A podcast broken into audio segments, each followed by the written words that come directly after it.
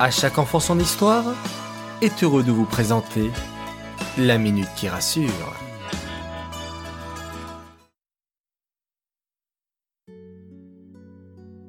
Coucou mes chers enfants, toujours en pleine forme? Baruch Hashem. Dans cette minute qui rassure d'aujourd'hui, Stella Thérapeute va vous parler de la curiosité.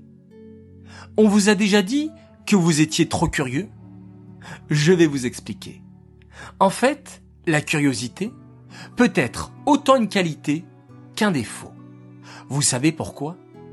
Car lorsque nous sommes trop curieux, nous pouvons mettre les gens mal à l'aise. Ça veut dire que nous pouvons les gêner, les déranger.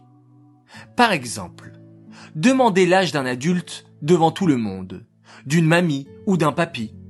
Parfois les gens n'ont pas envie de dire leur âge. Ce n'est pas très poli.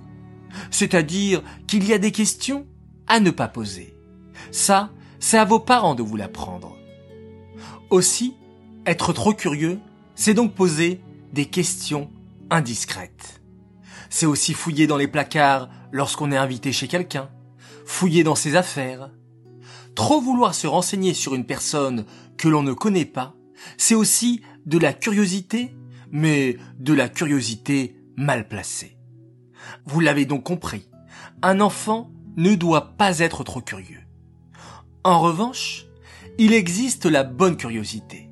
C'est la curiosité intellectuelle.